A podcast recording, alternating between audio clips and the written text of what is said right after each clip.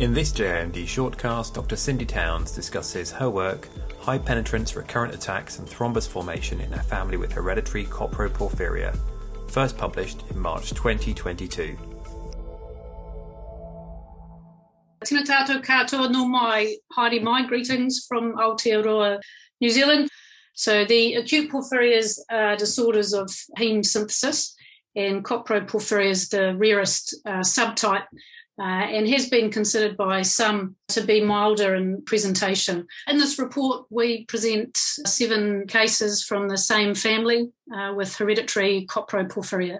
Uh, the first case was a 21 year old woman. She presented to the emergency department three times uh, before she was admitted under me.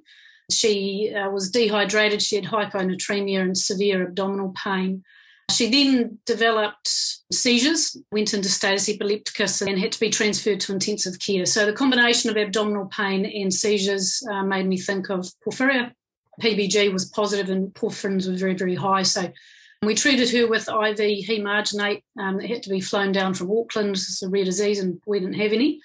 Subsequent testing revealed that actually she had the coproporphyria subtype and a novel mutation. Unfortunately, she also had a prolonged delirium, which was concerning uh, in somebody in her 20s, and an MRI confirmed posterior reversible encephalopathy.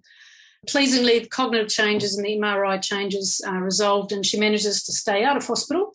Um, although she's had several other documented attacks, she tends to avoid hospital following her in intensive care stay. She's got a 23 year old sister who's had a previous laparoscopy for, for dysmenorrhea and an ovarian cystectomy which is not uncommon uh, to have sort of exploratory surgery for um, abdominal pain in these patients. She's unfortunately had 43 admissions, so multiple admissions. Um, she gets PBG positive attacks and also pain flares without PBG rises. It's been really, really difficult to gain control of her pain. And unfortunately, she developed opioid dependence as a complication of her treatment. We use uh, ketamine a bit in New Zealand, so we trialed ketamine infusions to try to uh, act as an opioid sparing type strategy, which seemed to work a little bit. But really, what's made the most dramatic difference in her is trialing the mRNA interference molecule givosiran. She's had a dramatic reduction in her attacks. She still comes in occasionally, but not nearly as regularly as she was. The third case is a, cousin to cases one and two, and you notice a theme here. This is autosomal dominant, so it crops up in the family very regularly.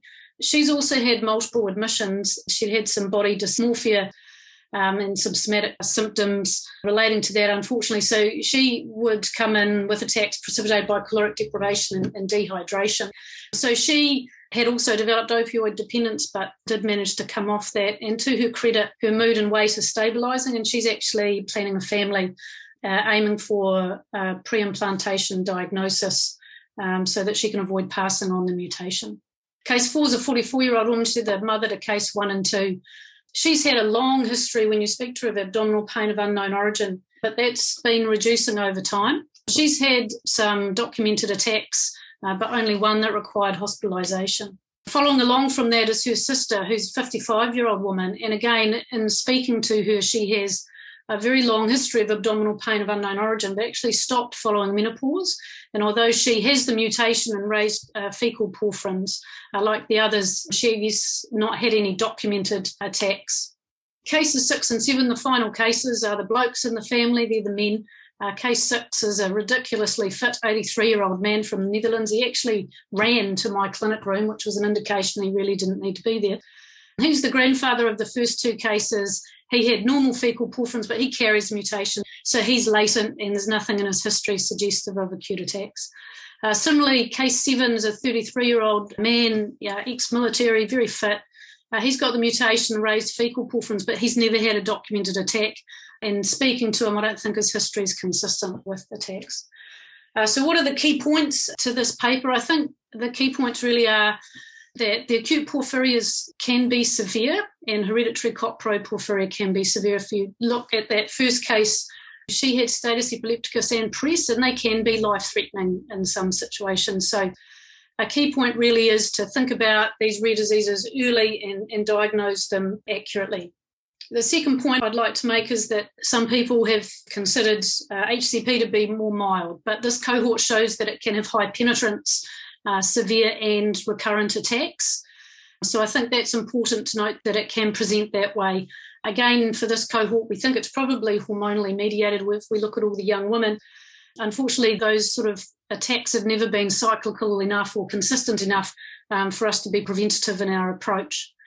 Third point would be that pain management in the acute porphyrias when they present like this is very challenging, um, and physicians need to be aware that opioid dependence can develop and to be aware of those risk factors. I would consider ketamine as opioid sparing, and it might be something that other people find useful, but givosiran really has made a dramatic difference in our most challenging patient. And finally, women of childbearing age should be offered pre implantation diagnosis. Although this disease is only considered to be 10% penetrant, it can present with severe attacks and there can be considerable complications and morbidity. So, if we're able to reduce the prevalence of these mutations in the overall gene pool, um, then that's what we should do. Thank you very much for listening. If you'd like to read the paper, please click the link in the podcast description.